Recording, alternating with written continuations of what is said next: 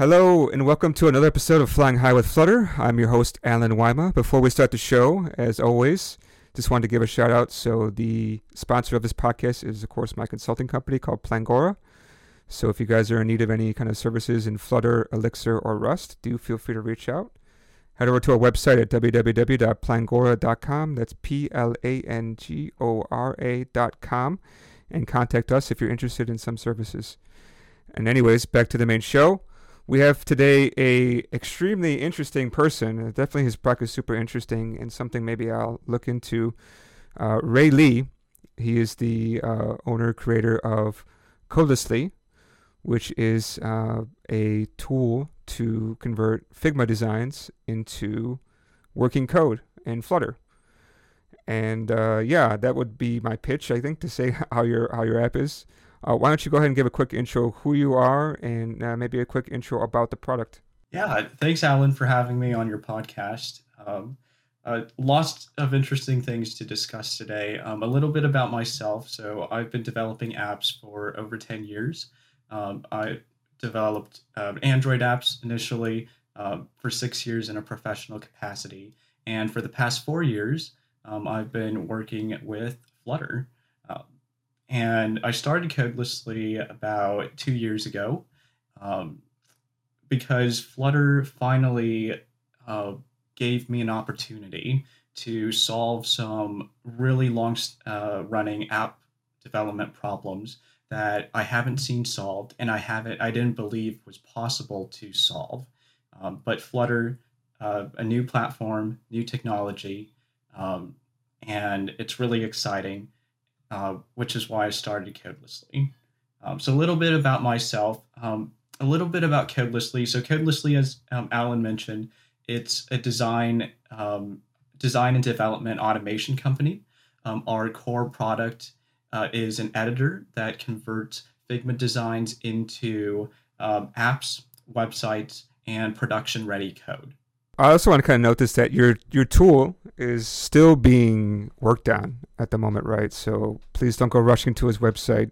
Uh, the only thing you can do is sign up, but I do promote you guys to go ahead and sign up. So you, you did, um, I'll go ahead and give a disclosure. I don't think it's a big deal that you did walk me through the current working version at the time. Um, it was still rough, but actually not as rough as most people's products are at a, at a beta time. So I have to say that overall, it looks pretty good. It's pretty polished, I think. Um, but yeah, like maybe we can kind of talk a little bit more about your your background, right? Because I think it's always good to hear, like, you know, the story about you, because that's going to lead into why did you create Codelessly? I think there must be something there that sparked this whole entire desire, right? So uh, we're, you're originally from uh, U S, right? But you're in a place that is not really thought about too much, right? It's very, very local, I would say. Uh, you're out in Kansas City, I believe, right? Right. Um, I, I'm actually in uh, Lawrence, Kansas. Um, so, sorry, not too far from K C. That's my fault. I remember we talked about K C around the time. Oh yeah, no worries. Um, uh, yeah, a suburb of uh, well, um, the home of the University of Kansas, um, the Jayhawks. You might uh, know of them. You know, uh, college football. Uh, sorry, college basketball. Uh, so. Yeah, a little bit about my background. Um, I've been doing app development since, well, for a long time, um, for over ten years. Um, and I started out developing Android apps. And if you developed Android, you know that uh, there's a lot of constraints. There's a lot of limitations.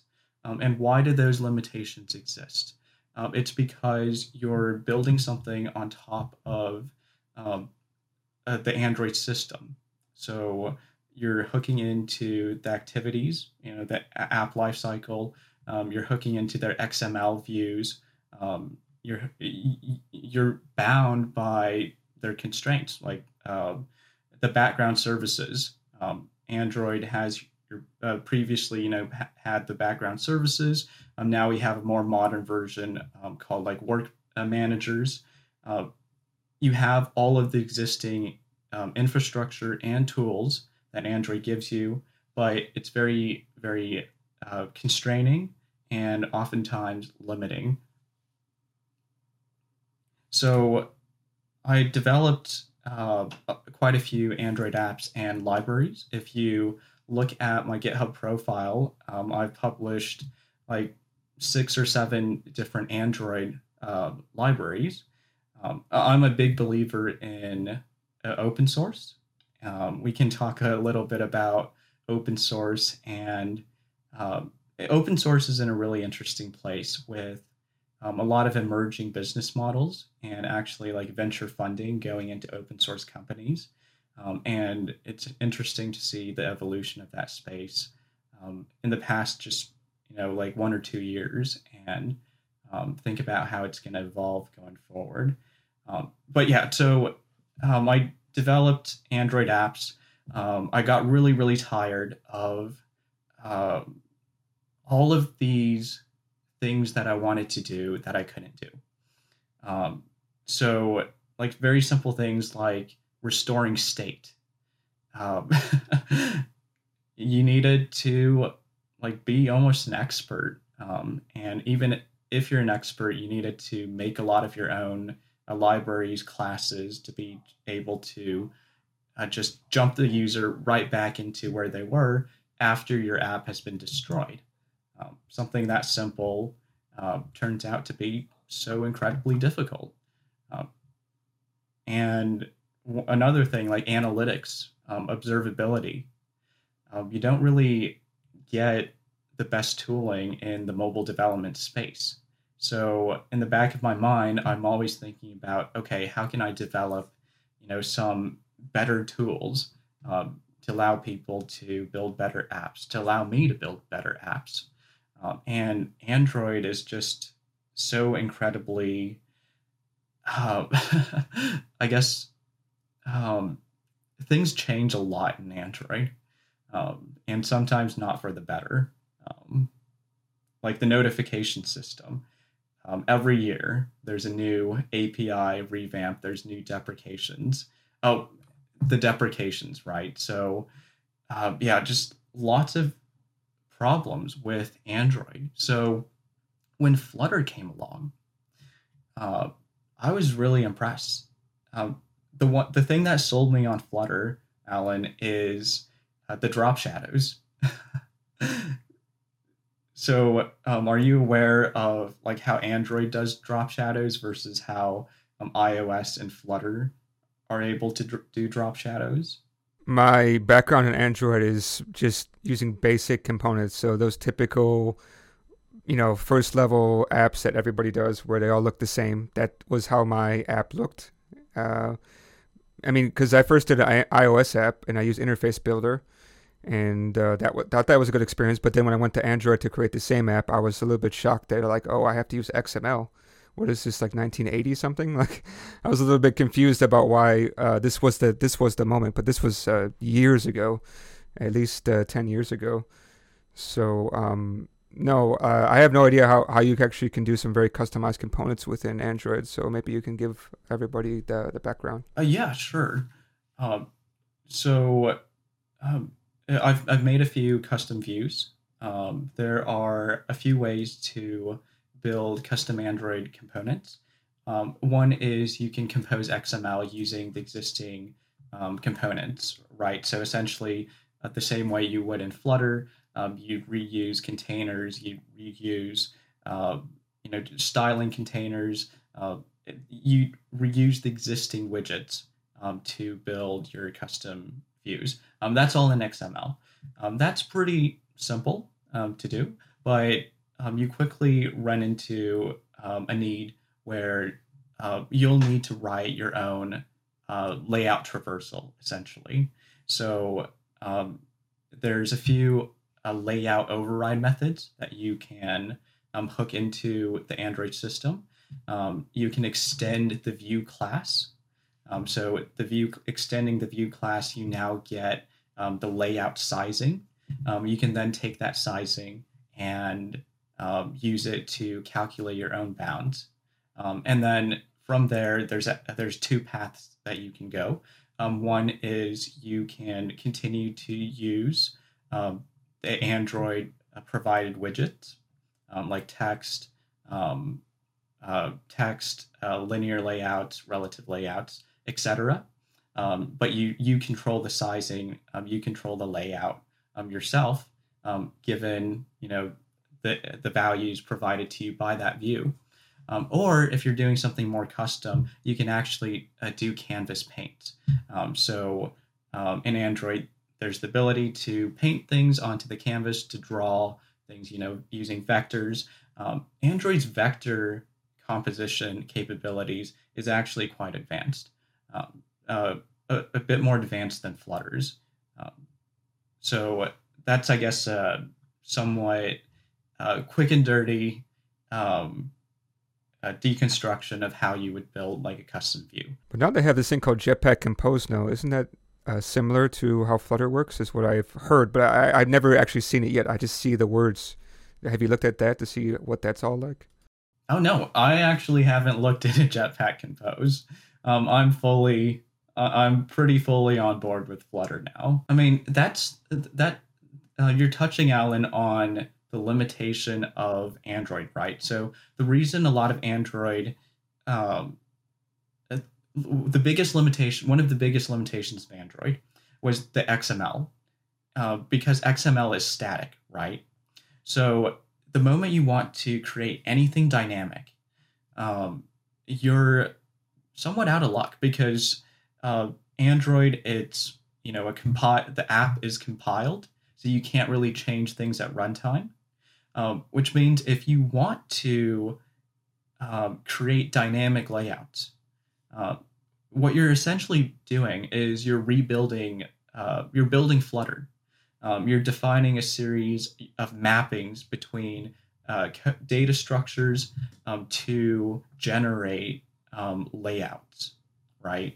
So it's essentially, Flutter essentially solves like so many of the Android problems. Do you think it's really such a problem to, is it really such a problem? Because I mean, there's still a lot of people doing native Android apps, right? Like I still know a lot of developers who just say, no, this is already great. Um, it could be because they never actually tried out Flutter, but um, do you think it really is such a problem? I think if you want to do, um, if you want to do like advanced um, architectural or framework level development, a Flutter is a lot more accessible in that way.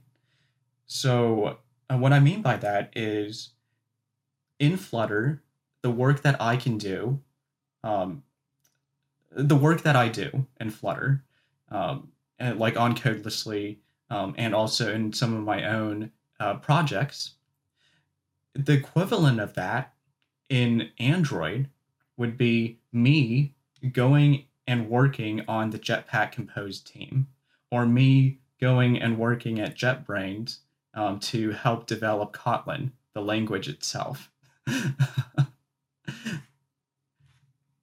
So we want to be doing that type of work and thinking at that level and trying to build those capabilities. But it's a lot more, like you can do it in Flutter. Um, you can do it, Alan. Anyone can do it, you know, in Flutter. But with Android, um, there's a lot more, like, I guess, uh, super glued pieces together, I'd say. Yeah, I mean, it is amazing, like the stuff that you can do with Flutter. Um, it's really like, the limit is your own imagination, I would say. I mean, of course, there's some limitation in the platform, but the idea of composability, it's like, okay, you add this, add this, and then it's kind of limited really by your your mind and how you can compose things, which I think is super interesting. Um, all right, I, I kind of want to roll back a little bit, right? So what actually brought you to Flutter, like, to begin with, right? Because it can't just be that one day, like, it just kind of was installed in your machine, and then you just accidentally opened it. There must have been some talk, something that was like, hmm, let me just take a look at this and see what this is, at least, right? I don't think it, you just saw it and said, this is, this, like you said, the drop shadows. Oh, uh, I, I, you know, this is the tool for drop shadows. This is what I heard, right? So what what kind of happened? Well, um, I used to visit the Android and uh, Android Dev Reddit quite a bit uh, because there's always, you know, really good libraries, new libraries posted on there. Um, So I visit the Android dev uh, Reddit, and uh, then in two thousand eighteen, there was all this conversation about Flutter. Um, so that's what uh, that's how Flutter got on my radar. Um, what's funny is that I think in twenty twenty or something, uh, so twenty eighteen and then twenty nineteen, twenty twenty, uh, by that time, uh, the Android dev Reddit, uh, like they they uh, banned Flutter content. So you can no longer post Flutter content on uh, the Android dev Reddit. Um, but initially you could, uh, because we didn't have our own Flutter Reddit um, back then. So you had a lot of Flutter content on the Android dev Reddit, and that's how I got exposed. What kind of things were they actually posting on there at the time? Was it just like different kinds of really interesting U Is, and kind of that's what started attracting to you, or? So, yeah, th- there was there was the really interesting like U I creations, um, a, a few discussions about. Um, I, I mean, this is a really a few discussions about like state management, right, and the underlying architecture, like how does Flutter work? Um, so state management. Um, architecture. Uh, well, st- Flutter introduced the idea of state management uh, for the most part to my vocabulary. Um, in the Android world, um, it, we call it, you know, like architecture, uh, right? So like model view controller, or, you know, at, at that time is uh, M V V M, so model view view model. Um, so there were a lot of discussions about, oh, hey, you know, what is Flutter doing? Like, what are some of the methods there? Um, and I I I I think find that really interesting. I still think it's really interesting. It's an open conversation. It should be. Um, like, there's definitely room for innovation there. Um, yeah, so that's a lot of what was posted. Um, How was your first experience with it coming from Android? Like, I'm, and you must have followed some type of tutorial to kind of get started, or were you just kind of just playing around, or, or kind of what was your first deep, uh, not deep dive, but your first experience? Definitely followed, you know, the setup tutorials, um, and I just like voraciously consumed all of uh, the tutorials, the code labs. Uh, well, I don't think there were code labs then, uh, but just the guides about, you know, how do you make, you know, basic U I. Um, at that time, it was all mostly uh, U I um, U I tutorials. Like there was like little to no knowledge or any info about state management, um, except for uh, there. The, yes, there was one code lab um, from Google about like how, how to manage state. Um, I think it was with their. Uh, I, I don't remember the app, but it was like a really convoluted and difficult example. Oh, with BLoC, right? So the original, original O G implementation of BLoC um, uh, by Dieter Bohlen. So um, that was one of the early um, authors of a lot of um, really influential and helpful uh, Flutter articles and info. Um, I don't think we, yeah, we don't see, um, he hasn't released any content for the last, like, two years, um, uh, Dieter Bohlen, but, uh, yeah, so he had an article about BLoC, uh, but most of the state management info was, like, extremely convoluted at the time, um, and I actually didn't get it, so, um, I hit, you know, the, the, the roadblock, um, or the wall, Uh, that a lot of people hit when they learn Flutter, uh, the state management wall. Um, and I just put Flutter aside for a month. Um, so that was my experience. Um, I loved the drop shadows.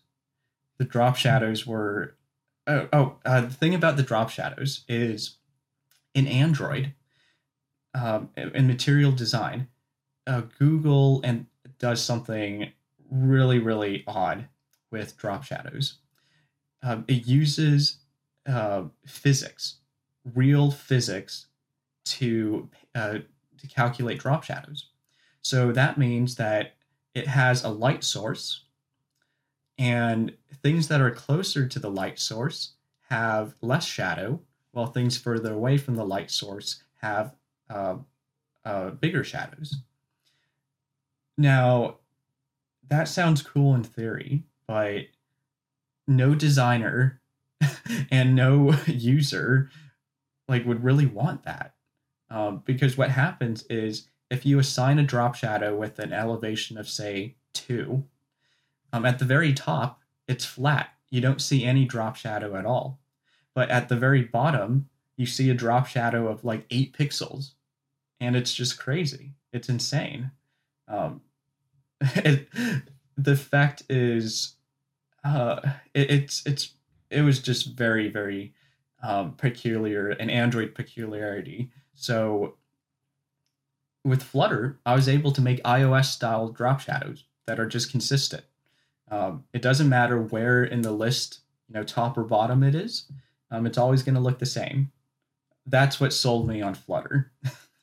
Yeah, I, I didn't know drop shadows were so interesting. It's kind of like, to me, it's it is something that, of course, I have to add sometimes. But uh, yeah, I usually have to see it in the design and then just kind of eyeball it and then move on to the next component. But uh, I can understand that drop shadows, uh, I didn't know, you know, you can make them so complicated. To me, that just, yeah, I mean, I've done them before, especially in C S S. So that's why I'm I'm a little bit surprised that, yeah, that that was a big thing for, for you. But uh, we all have things that really attract us. Um, so I, it sounds like that drop shadows in, in general from your from your past was just like a pain to really get right. That's really kind of what attracted you. Right, right. Um, especially since uh, this was back in uh, the days when, you know, we had Gingerbread. Um, that's Android uh, two point three. Um, we had Gingerbread, Honeycomb, and then uh, Ice Cream Sandwich, and then Lollipop, right? So between all of these versions, like, just things changed so much. So this the Android A P I spec, um, you have drop shadows that look this way on a Lollipop. They look completely different on an older uh, Android version.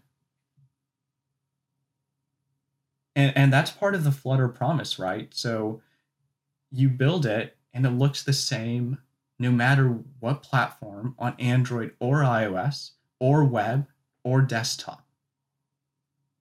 And that promise is just so powerful and so beautiful.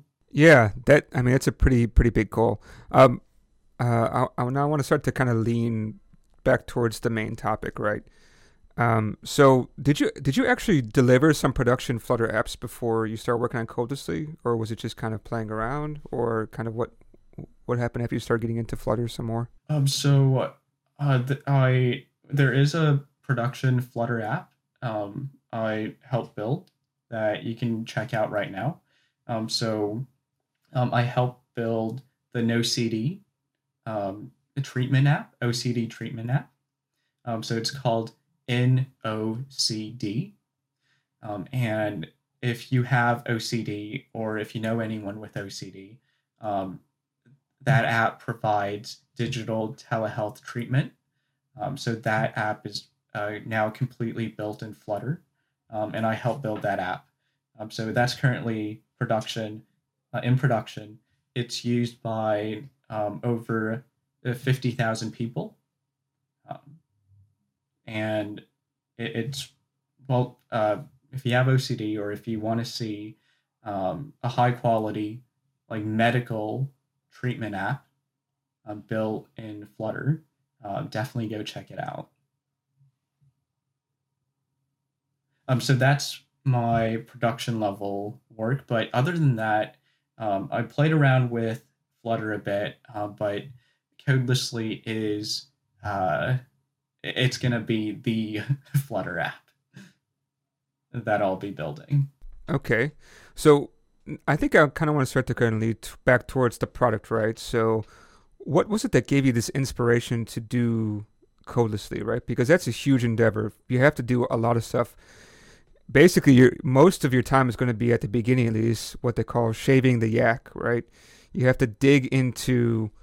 Uh, Flutter itself. You have to dig into Figma and how it all works, creating a plugin, because you have a plugin that actually w- works with it, uh, understanding how Figma files work, I'm guessing. so that you can read the data and somehow translate that into Flutter. Like that, that's huge. I'm sh- did you have any idea what you're getting into when you started this process? Yeah, pretty. Um, I, I think I had a pretty good idea. Um, so uh, you're just scratching the surface, Alan. It actually goes quite a bit deeper.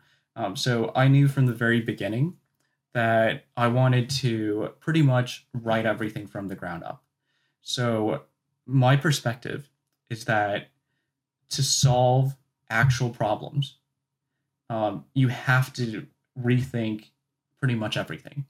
So uh, you were just scratching the surface, just to give you an idea of like what, um, just how much work there is and just how deep it goes. Uh, we, um, I pretty much wrote um, our own state management system. Um, I wrote our own code gen library. So um, we've built um, a production level code gen pipeline. Um, so one thing I like to talk about um, in terms of the product is building pipelines.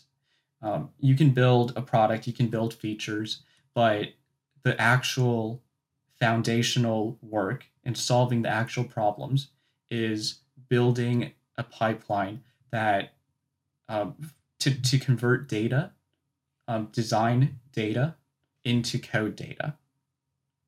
Um, so yes, there is a tremendous amount of infrastructure work. Uh, like just writing the state management library took like five to six months. Uh, the code gen library took, you know, three to four months. Um, and we also, uh, one thing we're working on now that you saw a little bit of that um, is still quite a few, uh, there's quite a few issues, is our layout engine. Um, we rewrote, we wrote our own layout engine from the ground up um, just to solve these fundamental problems um, because we want to support exporting to H T M L, and we also support exporting to Flutter. So there's layout discrepancies that have to be managed somehow, right? So maybe that gives you a little bit of idea about, yes, there is a lot going into Codelessly, uh, but there's a lot more um, that we're doing in order to build it right and to solve the actually the actual base essential problems. So, uh, so I mean, uh, yeah, there's there's a lot, lot of stuff, right? Um, you did know what you're getting into before you started this, right? And you're you're fully yeah. happy with, with, with all that. It's been what you said. It's was it two years? Did you say or something? It's been quite two some years. time. Yeah. So what what keeps you motivated? I mean, two years is a long time to stick on to one thing. You know, developers are known to leave a job after a year or so. So this is kind of more common these days. Like, how do you, how do you stay motivated to keep working on this? Um, it's really simple, Alan. Um, there's uh, there's two motivations primarily. Um, one is uh, what we're building here, like no one else is building. So uh, we're trying to solve these problems that if we weren't solving, um, other people wouldn't be solving. And I refuse to, I refuse to lower my quality standards. Um, I, I don't want to use a tool that someone else has built that isn't of high quality. Um, and like based on all the other um, uh, website app builders I've seen, um, it doesn't do what I want it to do. Um, and what I want to do is so very simple. Um, Maybe you can pull up the diagram, but all I want to do is be able to tell a design um, exactly how it works and just have it work. And that's it. Like the designer's already done the work of designing. Why can't I just take that design and have it be working code? So that's my uh, first motivation. My second motivation is that we are essentially in a battle um, for the future of software development. Um, there's A I on the horizon. There's a lot of threats to how developers work um, that I, I believe are very present and very pertinent. And there's a lot of dif- differing perspectives um, on how the future of software development should be. And I want to have a say, and I want to fight for a future where we give developers control, we give regular people control, versus giving these closed source, you know, so, uh, no code tools or closed source apps, or giving it to those corporations. Um, I think I think the balance and the future of software development is really at stake here. I mean, looking at some of these other ones that are similar to your, to what you have, what what would actually come close to describing to people? Because, like you know, like we said, your your product is still not out yet. Um, you're kind of using it. You're actually kind of always testing it out. Uh, and I'm sure you also get inspiration. Of course, you must have checked the market to see what else is out there. Can you relate some other uh, products that are very similar so people get an idea about what that would be like to actually work with this? Okay, great. So our, our promise at Codelessly, the vision is extremely simple. Um, so step one, you have your design from Figma. You have your design from Figma and eventually, you know, Sketch and Adobe X D, right? So you have the design, it's there. You can see that, hey, you know, there's a button, there's a list, there's an input field, there's a bottom bar, um, there's a scrollable.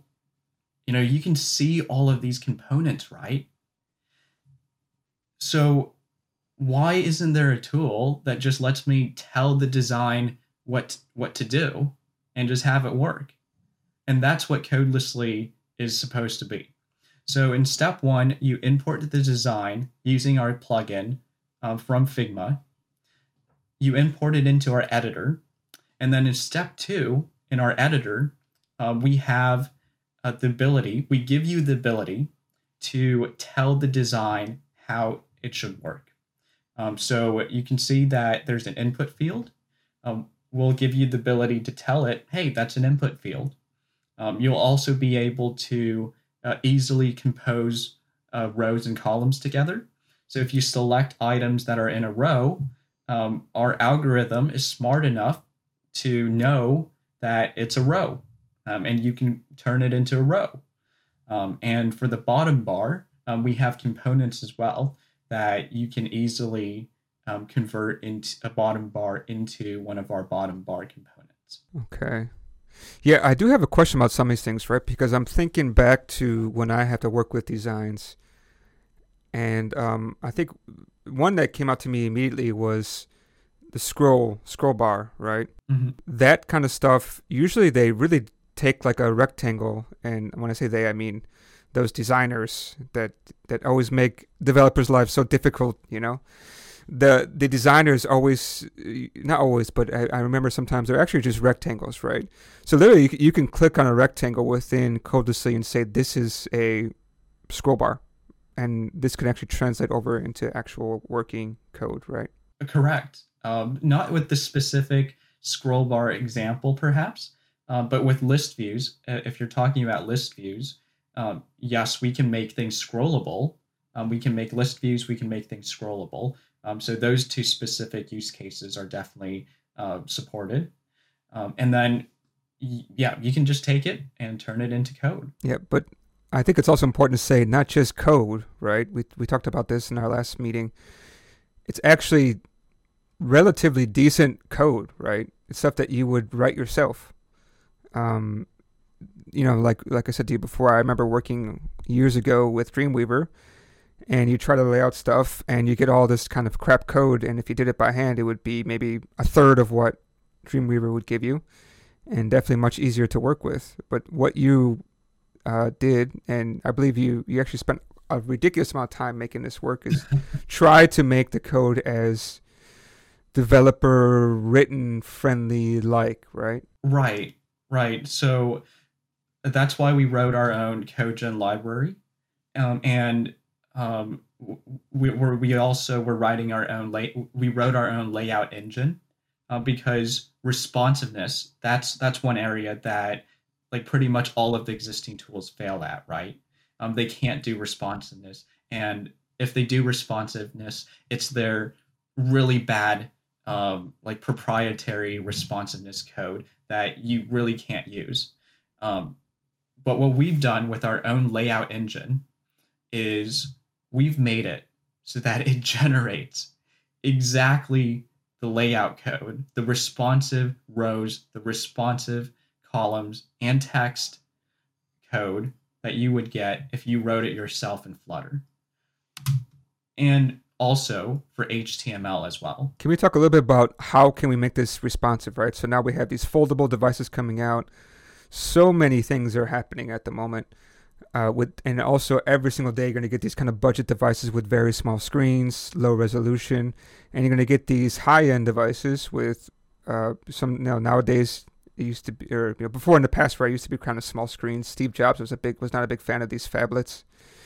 Uh, but now phablets are back, even for Apple, uh, since the last couple of years. And uh, yeah, they're getting bigger. And then also there's the mini iPhones and these kind of things. Like, uh, how can I use Codelessly to handle these things? Is it like I have to take a component and then somehow anchor it and say always stay a certain percentage from the sides? Or like, how would uh, I kind of handle these variant screen sizes? So uh, we drew inspiration uh, from Flutter. And what Flutter does with responsiveness, that it does very, very well, is it's pretty much automatic. If you make a row in Flutter, um, and you you know wrap the text in flexibles to avoid those overflow errors, uh, your row is going to be responsive. Um, so that's our responsiveness philosophy. That's where we started from. Um, we want to be, we, well, we're working to support, um, we're almost there, and we're working to support all the responsiveness that you can do inside of Flutter. But because we have our own layout engine, we actually go one step further. So in our V two, um, after we release, um, based on user demand, um, we can actually support um, additional responsiveness controls that Flutter itself can't even support. Um, one example of that would be setting constraints to, uh, setting constraints on an item inside of a row or column. Um, Flutter doesn't accept constraints on items inside rows and columns. It overrides it with the flex. But with our own layout engine, we can actually support that. So initially, what we'll be doing is we're just going to give you the controls to allow you to do responsiveness how Flutter would let you do it. Eventually, based on user research and feedback, we might create an intuitive responsiveness system that can supplement Flutter, that can supplement a web. I think responsiveness is kind of the old... what I would say the old school thing, right? Now we have to worry about adaptiveness, right? Maybe we can talk a little bit about responsive versus adaptive and then talk about how Codelessly... Uh, you, you already start to handle some adaptive capabilities, I think, right?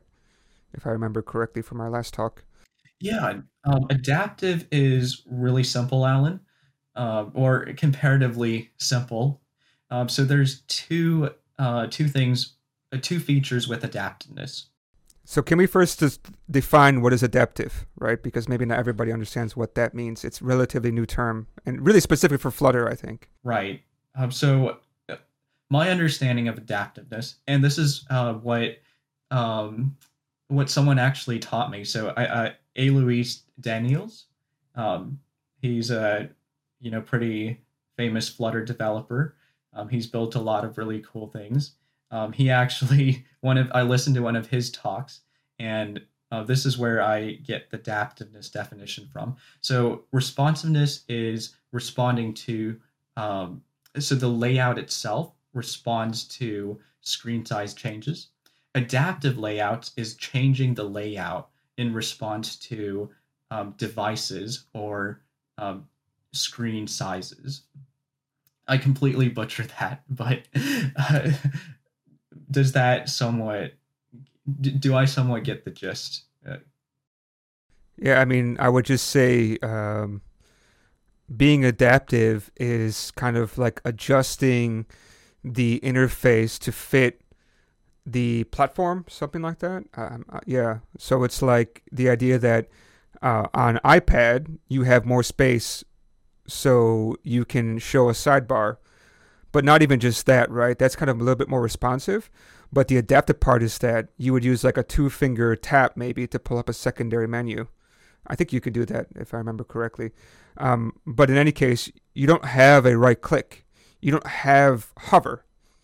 But if you take the same app and you export it to web or desktop, you have the ability at least to hover. You have a mouse, right?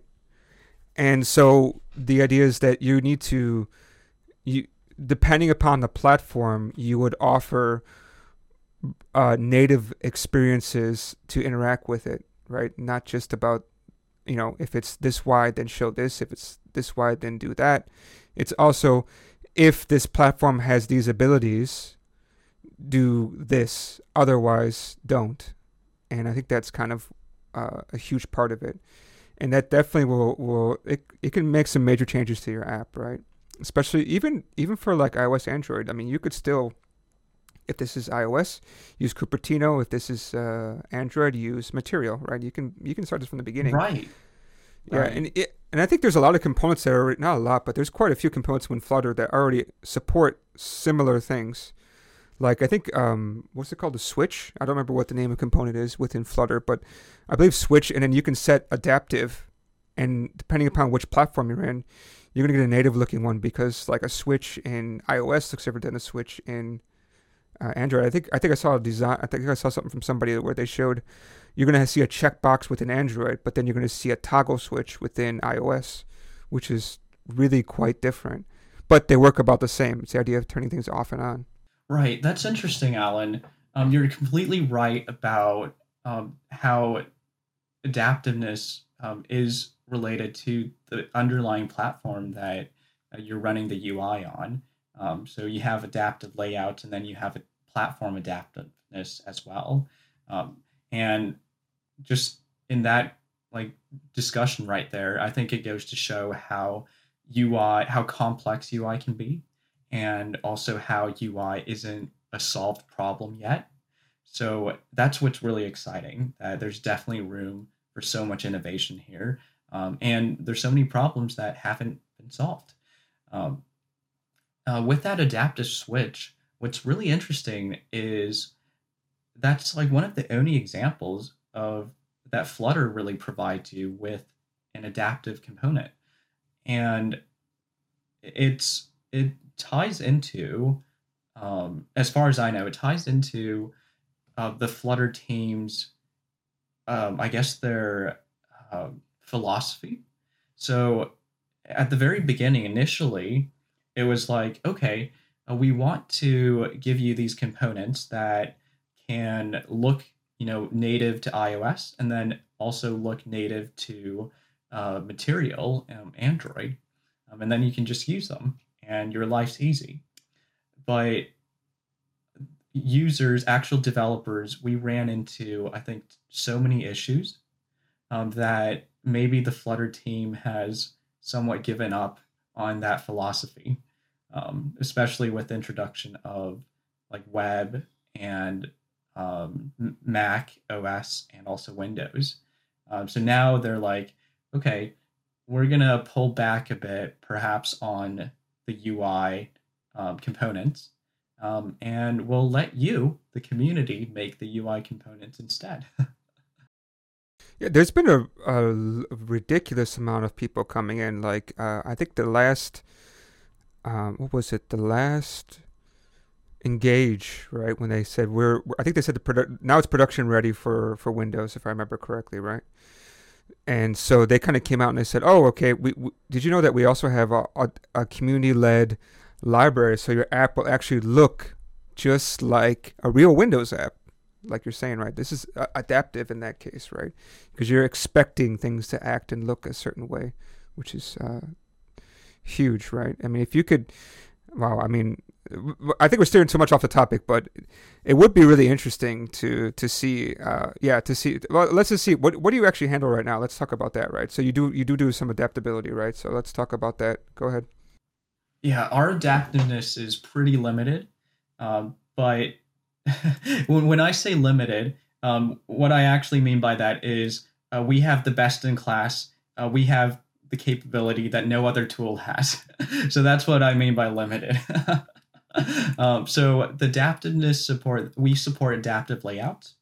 Um, one common use case that um, uh, in my user research I've ran into is um, you export a landing page from Figma, um, and designers develop both mobile and a desktop version.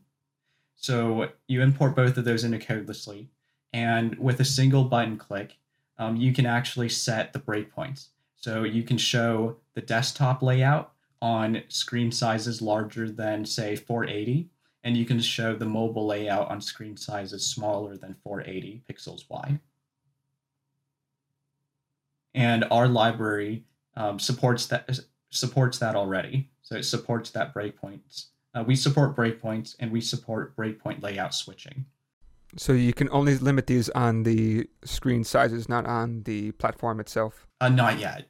Okay, that's still pretty huge. Mm-hmm. Oh, sorry. Limiting based on, say, a platform, um, that will actually tie into our uh, variant feature. So uh, we want to give you give users the ability to create different layouts, layout variants based on variables and based on these different properties. Okay, what kinds of properties would, would uh, clarify to be a variant? Yeah, so uh, let's say you had um, you had a rating, a bar, right? So you have five stars, um, five stars in a rating bar. Um, you see these rating bars, you know, in the App Store. Um, you see it, you know, on Google Maps. Um, you see it, you know, whenever someone wants feedback. Hey, how did we do, right? Um, so let's, so you have this U I component, five stars. Well, you pass it a variable um, called star count. Um, if it's, you know, zero, then you have a variant that displays zero stars.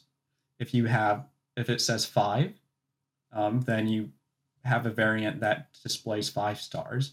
So that's the variant type of support that uh, we want to add. Um, and we will be adding. Okay, so with these variants, I can also start to declare some more adaptive kinds of styles. Yeah, so we want to be able to support, um, we, we've prototyped supporting conditionals. Um, so you can show different layouts um, or layout properties based on um, the variable inputs that you pass. And uh, based on your feedback, Alan, passing in the platform as a variable input, that sounds like a great idea. Yeah, definitely. Um, so I'm trying to think about how would you envision this to be used? Um, you know, what what's like your end goal? Like, can we describe what would be, you know, from end to end to deliver a product, right? From idea to App Store, what would that process look like using Codelessly? Yeah, um, great question, Alan. So we we we don't. Um, our end goal isn't the App Store. Um, we're we're we don't want to be, you know, we don't want to be publishing apps for you. Really, um, there's there's a lot of other companies out there that do that, uh, but uh, I think that's a, reaching a bit too far.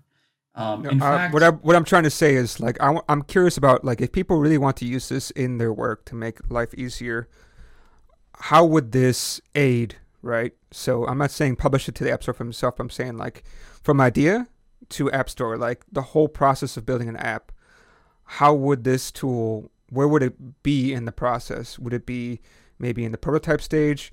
Um, how much would How much work, or sorry, how much can I do within Codelessly? Like, is there going to be a place where I could just type my Dart code for my business logic within there? You know, you know, that's kind of what I want to see. Like, what, like, what's the end? Not like where it is right now, but kind of like where do you envision if in this in the process. Like, okay, so step one, we have an idea. Step two is probably start to design it. Uh, maybe you can take it from there. Okay, so uh, there's uh, we can either talk about Codelessly with A I or Codelessly without A I. Uh, uh, but to answer your question right now, and and okay, where where I envision it to, to be um, is you import designs from Figma. Um, and then eventually you can actually just build designs inside of Codelessly yourself. Um, so you'll have your component library, you'll, you'll have your design system tied to actual working components that you can just use inside of Codelessly. Um, and then you get, you know, a cloud U I um, output. So you can integrate our cloud U I into your app. Um, so you can publish whatever you see in Codelessly directly to your app. Or um, we we we will always give developers and our users the freedom to export all of the code. So we want to give developers the power to integrate into their own workflows. And that means you can use Codelessly as much as possible or as little as you want. Um, we want to support a range of outputs. Uh, based on what I seen last time, I can imagine that, I think I already walked this through with you, uh, you know, so uh, the designer's working very hard on their design, they think it's good to go, they would then import it into Codelessly, and uh, from, from this point on, I think this is where our views differed, right? I think from here, this is where you were thinking that the developer would then step in and start to connect the design components to actually make them usable. But I was thinking more that the designer, because they already did all the planning, that they would be the one to say, this is a button, this is a whatever, and it really start to define how these components work.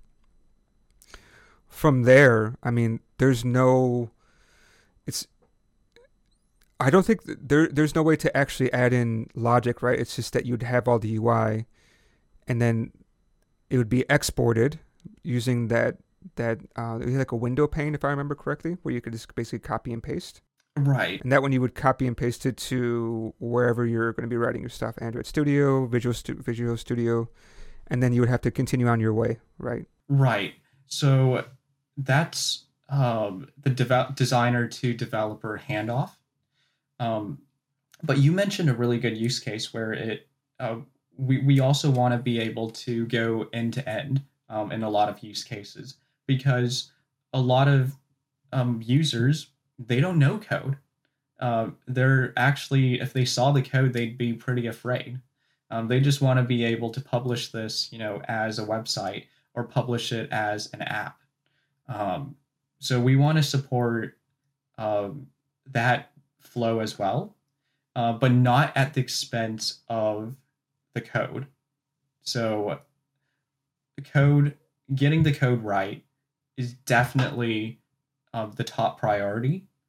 Um, and then our secondary priority is the end-to-end flow, um, where designers, business users can just build working apps inside of Codelessly without ever having to leave Codelessly. Yeah, that would be huge, right? I mean, I think that's kind of where we're going these days, is less installation on your local machine. Mm-hmm. So even even uh, containers, I think, is kind of going to be out of shop, right? Because a lot of these companies, even like Photoshop and like Figma, right? You looking at uh, your what you have, as I said, it's like, wow, this looks like looking at Figma already. The the way Codelessly works, which you know, up that's that's fine. Like, let's make it familiar, right? That's that's okay to go that way. Um, we do have a question from friend of the show, John Cumming, in the live chat. He asks, will it be open source?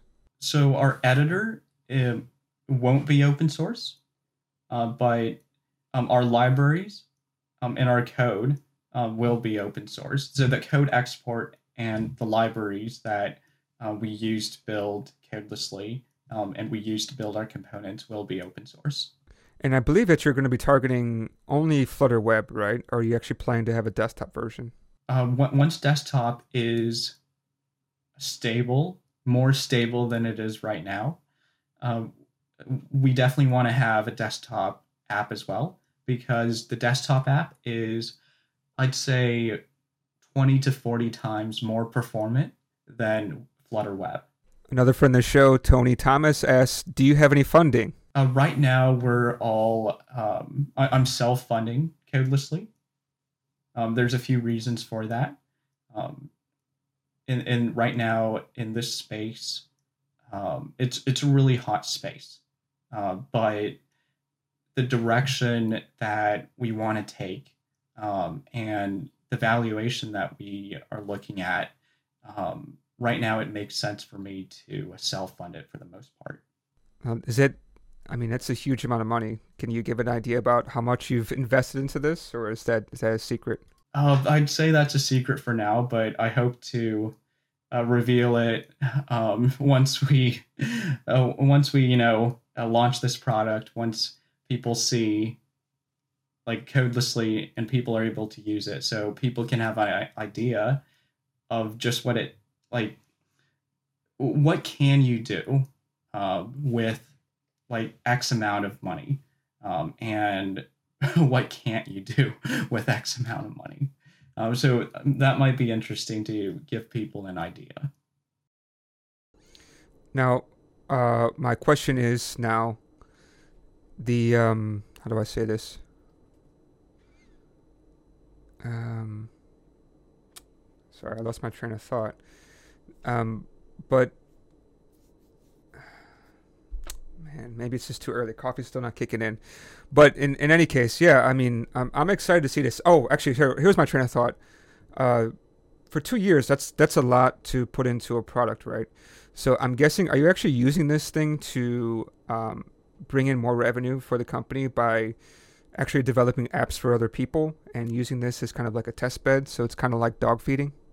Um, so we won't, uh, uh, Codelessly, we're not an agency. Uh, we, we won't compete with developers, um, and so, which means we won't develop apps for other companies. Um, so I, no to that question.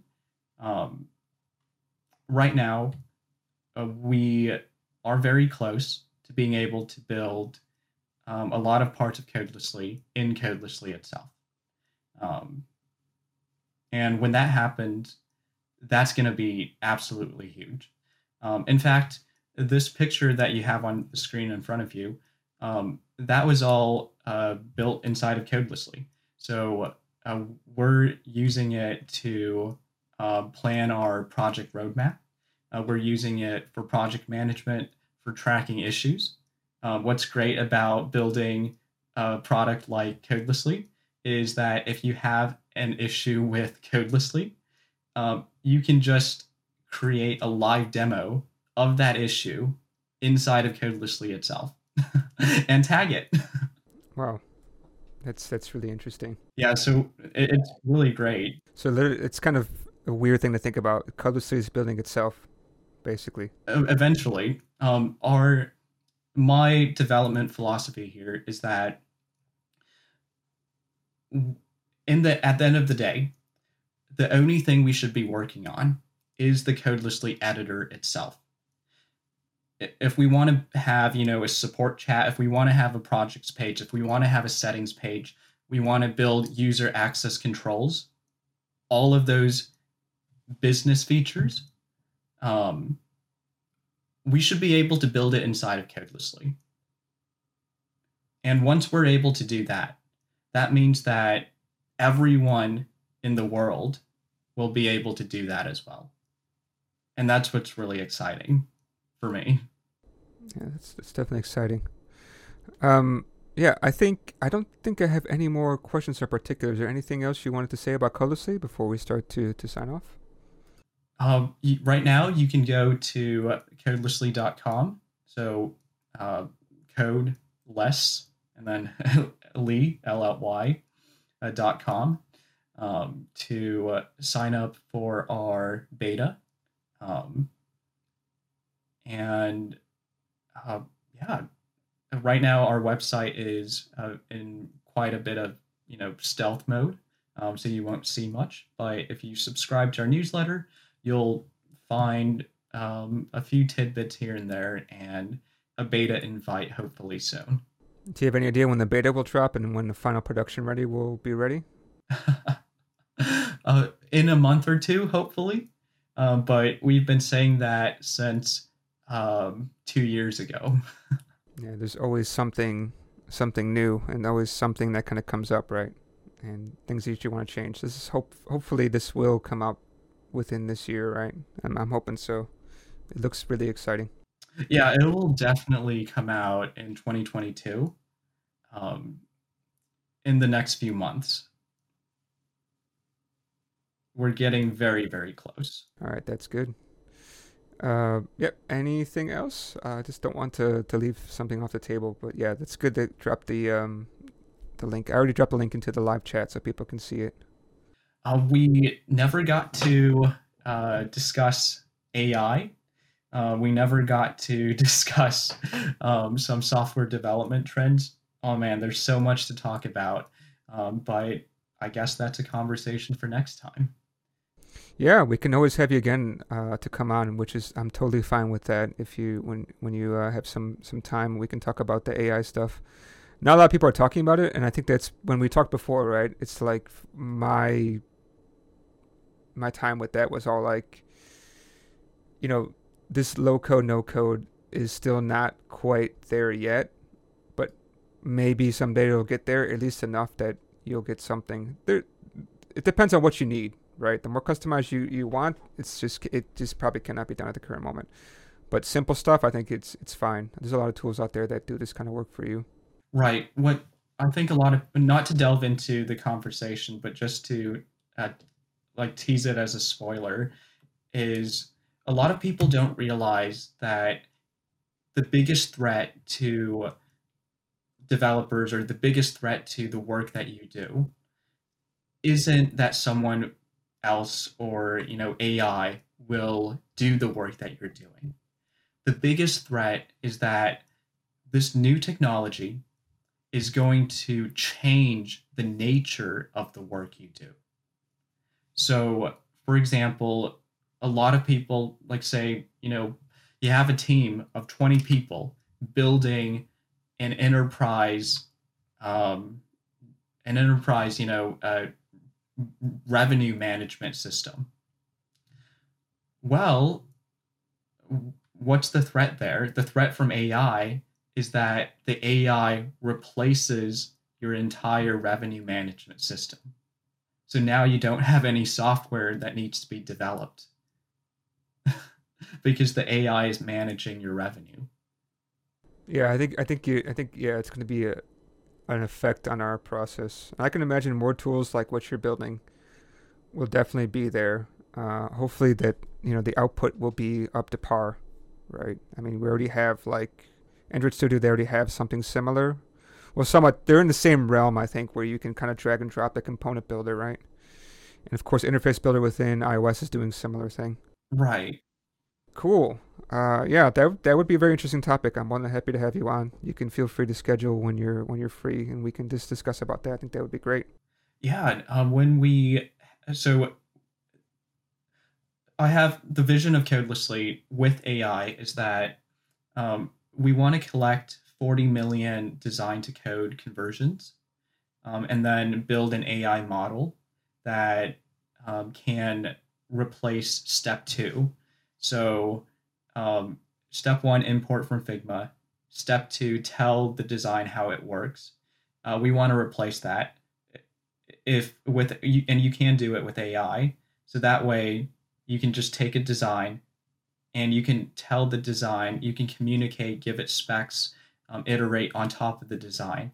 And then the design just instantly works. Um, and we want to collect that data. Um, And I'd love to come back on and show you the roadmap for how A I can automate um, this part of software development.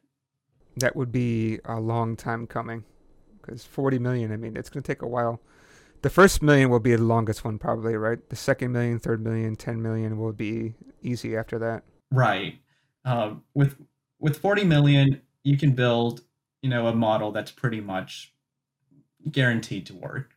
Um, But I say that with the same confidence that Elon Musk does when he says self-driving cars are coming, you know, next year. Well, they're not, from what I've seen, they're not doing too far off from, it's much better than I thought, actually. But uh, yeah, like, you know, we all know that there's a lot of th- noise that you have to handle, right? A lot of things. Mm-hmm. And things are always in perfect condition when you test them out, right? But the world's not perfect. Right. Yeah, again, thank you for coming on. Uh, I appreciate it. I'm looking forward to Codelessly actually coming out. I, I didn't sign up yet, but I should sign up so I can kind of keep track about how it's going. Well, thanks for having me on, Alan. Yeah. Thank you for making time for this, and I appreciate you talking about your product before you even release it yet. It's, uh, it's you could, it, you know, you may make some pretty bold statements. So hopefully when it comes out, people don't look back at this and see, is, is this true what he said? Is this true what he said? So, but otherwise, I've seen it, as we talked about, and I think that it's exciting. Well, thank you. Thank you for your time. And uh, yeah, hopefully have you back again soon. All right. Take care.